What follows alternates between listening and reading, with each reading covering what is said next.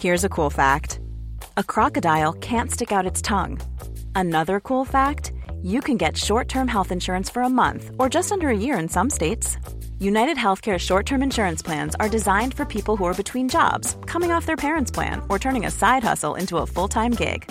Underwritten by Golden Rule Insurance Company, they offer flexible, budget friendly coverage with access to a nationwide network of doctors and hospitals. Get more cool facts about United Healthcare short term plans at uh1.com. Vous écoutez Crime Story, l'affaire Hélène Pastor, deuxième et dernier épisode. Dans le premier épisode, nous avons vu comment Hélène Pastor, la riche propriétaire immobilière de Monaco, a été assassinée en mai 2014 à Nice. Le 21 juin 2014, environ un mois après, les enquêteurs procèdent à une série d'interpellations. 21 personnes sont placées en garde à vue dans les locaux de la police judiciaire de Nice, Marseille et même Rennes dans le cadre de l'enquête sur sa mort. Damien, quelles ont été les pistes explorées par les enquêteurs? Au tout départ, euh, les policiers ont pensé que ça pouvait être une vengeance d'un employé ou d'un locataire mécontent d'Hélène Pastor. Mais très vite, euh, ils ont été aidés, on l'a dit, par la vidéosurveillance, mais aussi, il faut bien le dire, par l'incroyable amateurisme des tueurs. Alors, ils ont joué un peu euh, le rôle de petits poussets, ils ont semé plein d'indices derrière eux. par exemple, quand ils réservent leur taxi, bah, ils le font avec leur propre téléphone, donc ça permet de, les tracer un peu. Et une fois que ces appareils et ces numéros sont identifiés par les enquêteurs, bah, il faut remonter le fil, c'est très simple, techniquement c'est très simple. Alors, on sait par exemple, les policiers savent très vite que ces téléphones, ils ont été achetés le matin de l'assassinat sur la Canebière dans un magasin à Marseille.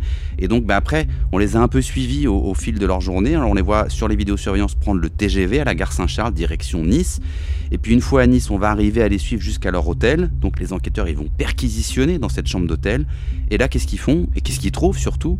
Une bouteille de gel douche que les occupants de la chambre ont laissée dans la salle de bain et sur laquelle l'un des deux tueurs a laissé des empreintes digitales. Alors c'est encore une erreur majeure qu'ils ont commis, ces tueurs. Et la liste, elle va encore s'allonger, puisque après l'assassinat, euh, ils vont, on l'a vu, hein, ils partent en courant, ils récupèrent un scooter, mais en fait, ils vont rentrer en taxi à Marseille, Nice, Marseille, en taxi. Vous imaginez déjà le prix de la course. Vous imaginez aussi que le chauffeur, il se souvient d'avoir chargé deux personnes pour faire Nice-Marseille. C'est pas une course qu'il va faire tous les jours. Et puis encore une fois, eh ben, cette course, elle a été réservée avec des téléphones. Donc très vite, on va arriver à, à suivre les deux tueurs qui vont être la première le premier fil sur lequel euh, les enquêteurs vont pouvoir tirer. Et ils sont rapidement identifiés? Oui, et ils sont arrêtés. Alors, l'un à Marseille, l'autre à Rennes, où ils s'étaient apparemment mis au vert. Alors, c'est deux personnes qui appartiennent à la communauté comorienne de Marseille. Mais ce qui surprend d'emblée les policiers, enfin ce qui les surprend, à la fois ils, les ont remontés assez facilement parce qu'ils ont laissé beaucoup d'indices derrière eux, mais enfin on s'attend à tomber sur des quand même des professionnels de, euh, du banditisme, et en fait ils tombent sur des petites frappes qui sont connus pour des, faits de délinquance assez mineurs. En tout cas, on tombe pas euh, sur des profils de tueurs à gages. Est-ce qu'on sait comment ils se sont procuré l'arme? Alors l'arme, elle a transité par un gendarme auxiliaire. Alors un gendarme auxiliaire, c'est pas vraiment un gendarme titulaire, c'est quelqu'un qui, euh, qui est un peu un apprenti gendarme, qui est assez rapidement identifié et auditionné. Alors ce militaire, il était affecté dans la brigade de Lançon de Provence. Alors il a été placé pendant un moment sous une surveillance discrète par les policiers de la, de la BRI, de la brigade de recherche et d'intervention de la police judiciaire de Marseille. Alors pendant un moment, on l'a soupçonné d'avoir carrément fourni l'arme du crime. En fait, il semble qu'il a plutôt joué un rôle d'intermédiaire. Cette arme, elle est passée de main en main. Quelqu'un le connaissant lui en tant que gendarme, lui connaissait quelqu'un. Bon, il n'a pas donné l'arme au tireur. C'est pour ça qu'il n'a pas été plus inquiété que cela dans la procédure. Damien, à un moment de leur enquête, les policiers vont tomber sur un élément extrêmement surprenant. Oui, parce que une fois qu'ils ont remonté les deux tueurs, les deux exécutants, ils vont établir un lien entre ces deux tueurs et un membre de la famille d'un proche de Sylvia Pastor et de son compagnon Wojciech Janowski. Ils vont quand même un peu tomber de l'armoire parce que là, ils vont arriver jusqu'à l'entourage très proche en fait de la famille Pastor. Qui est exactement cette relation en commun avec le couple Pastor-Janowski eh ben, c'est le beau-frère d'un coach, un coach sportif euh, qui a été euh, très longtemps et qui est depuis très longtemps en contact, notamment avec Sylvia Pastor et avec Janowski. On en sait plus sur cet homme? Alors, il s'appelle Pascal Doriac. Il travaille pour eux depuis 15 ans. Alors, c'est, on l'a dit, un coach sportif, euh, à la fois pour Sylvia et pour Wojciech Janowski.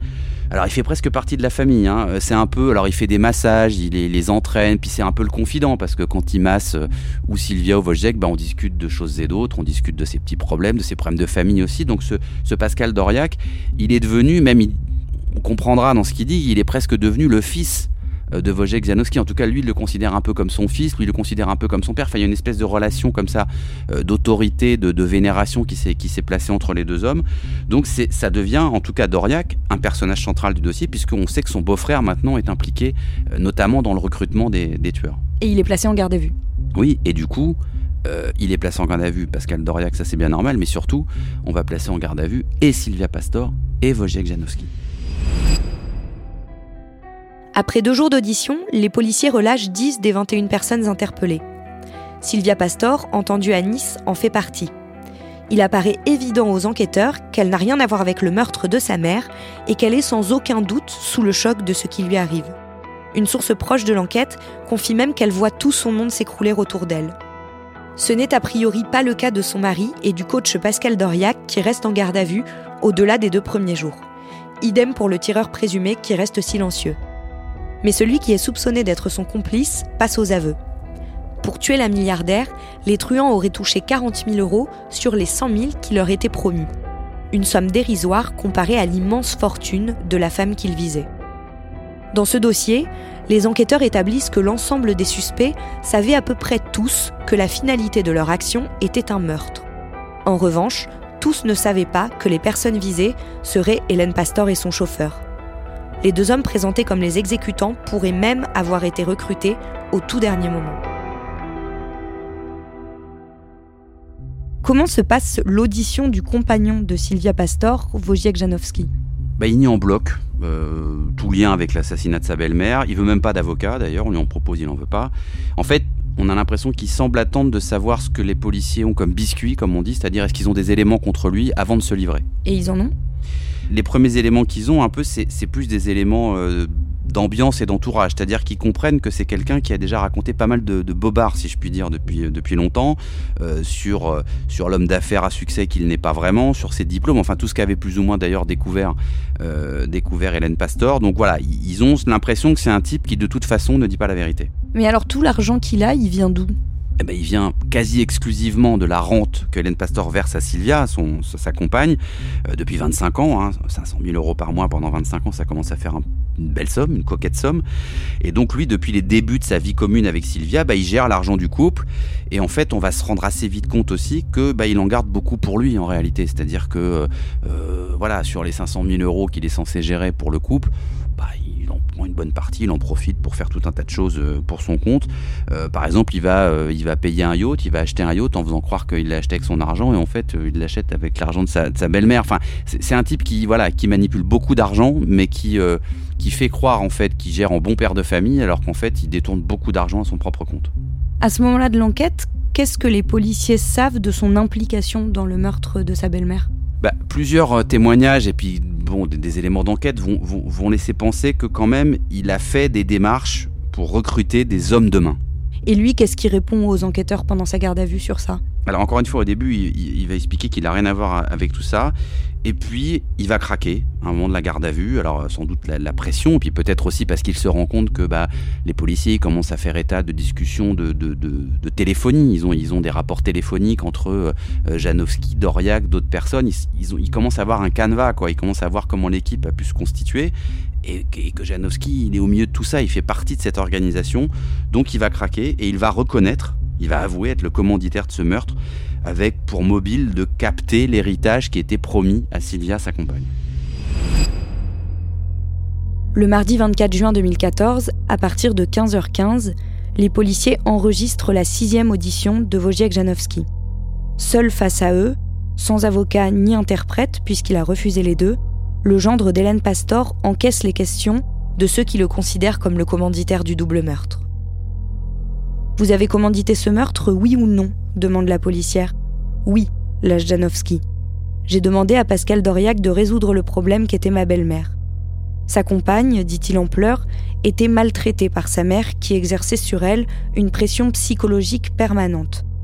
Depuis le jour où j'ai connu Sylvia le 15 juillet 1986, il n'y avait pas un jour, 30 ans fois 360 jours, vous imaginez le nombre de jours où j'ai ramassé Sylvia à la petite cuillère. Wojciech Janowski continue en affirmant que sa seule motivation était de libérer sa femme du joug maternel. Il n'y a rien d'autre, jure-t-il, pas d'argent. Pendant les 2h30 d'audition filmée, Les enquêteurs laissent le temps au présumé commanditaire de réfléchir à ses sentiments complexes, comme ils disent, et de trouver les mots. Quand il réclame un coca, un mouchoir pour s'éponger, il le lui apporte.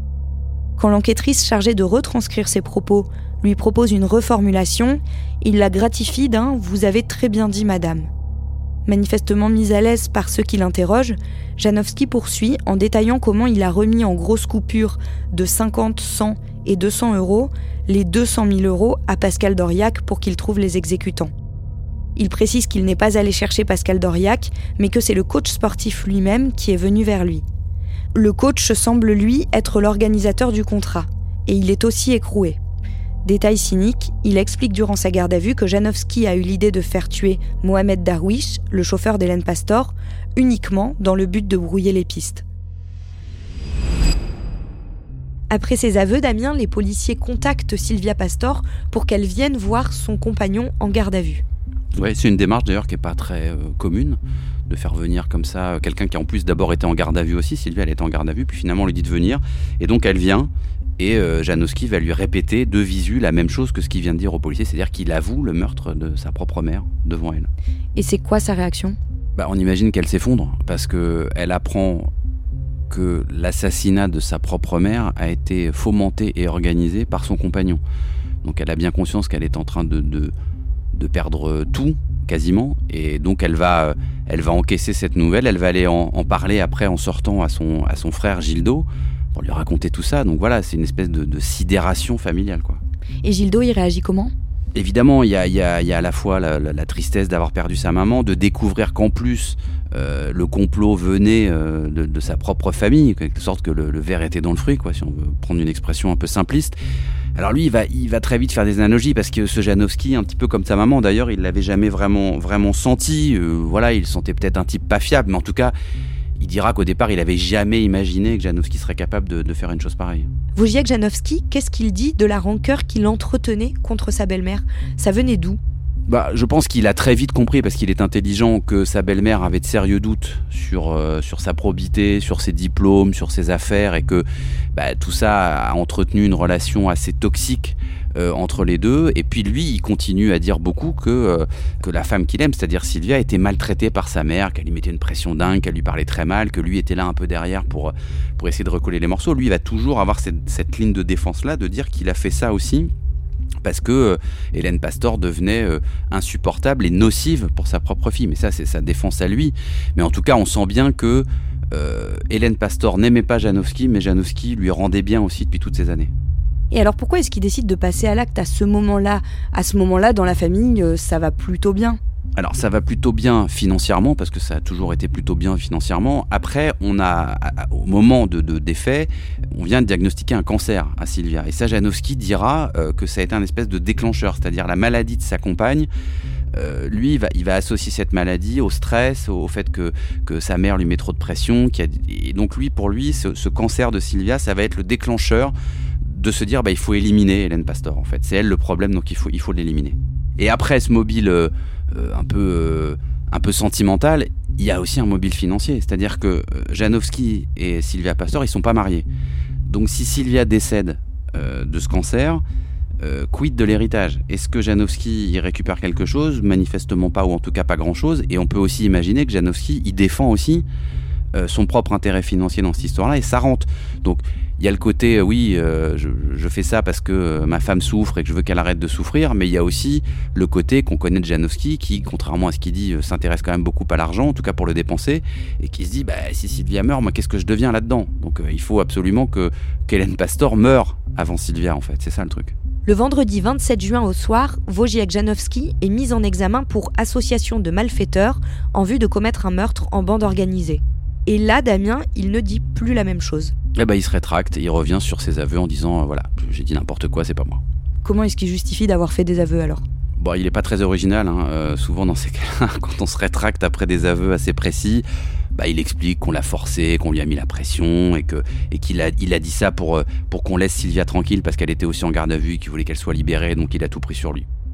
Quatre ans plus tard, le lundi 17 septembre 2018 précisément, le procès de l'affaire Hélène Pastor s'ouvre devant les assises des Bouches-du-Rhône.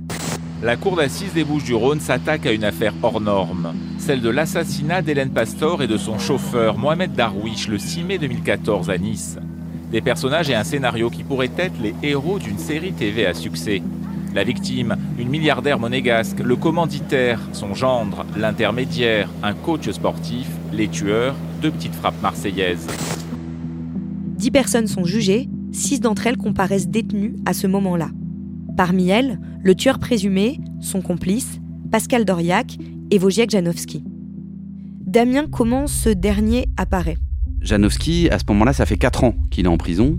Mais quand il rentre dans le box des accusés, il rentre un peu comme un combattant, comme un boxeur. Lui, il a envie de prouver qu'il est innocent, puisqu'il continue à dire qu'il est innocent et que ses aveux en garde à vue ne valent rien. Donc il vient, il fait un peu le, il fait un peu le mal. Alors en plus, il a quand même pris comme avocat euh, Éric Dupont-Moretti. À l'époque, il n'est pas encore garde des Sceaux. Et il est surtout réputé pour être un, champion de l'acquittement.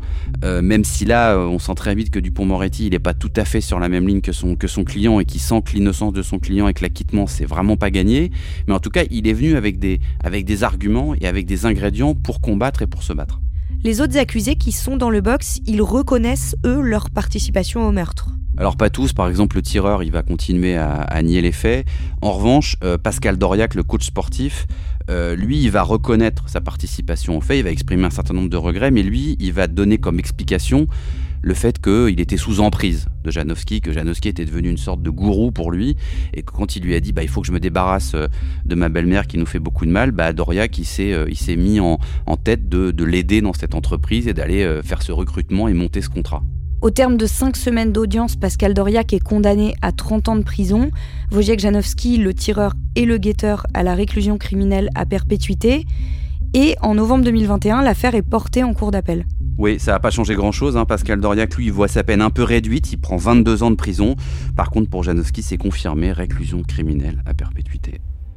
Cette décision clôture la phase judiciaire de ce double assassinat. Euh, d'un cynisme insupportable. Mes avocats et moi-même sont très fiers. Pour nous, c'est une grande victoire. Il a tué ma mère, il a tué son chauffeur. Ils n'avaient rien du tout à se reprocher. Ma mère faisait un bien énorme. Je n'admets pas qu'on puisse faire ça à quelqu'un. Quelle trace ce drame laisse sur la famille Pastor? Bon alors Sylvia, elle a perdu dans cette affaire sa mère évidemment, et puis l'amour de sa vie qui est en prison euh, et condamné à perpétuité.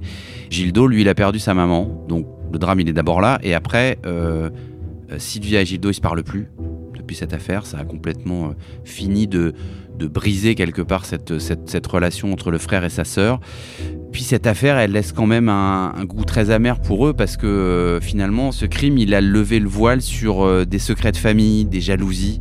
Euh, des trahisons. Donc forcément, il a euh, totalement détruit cette famille.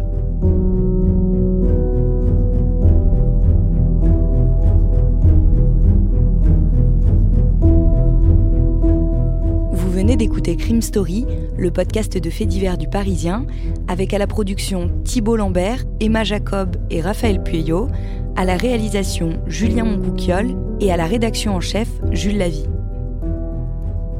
un épisode raconté avec Damien Delseny et un podcast à retrouver chaque samedi sur toutes les plateformes d'écoute.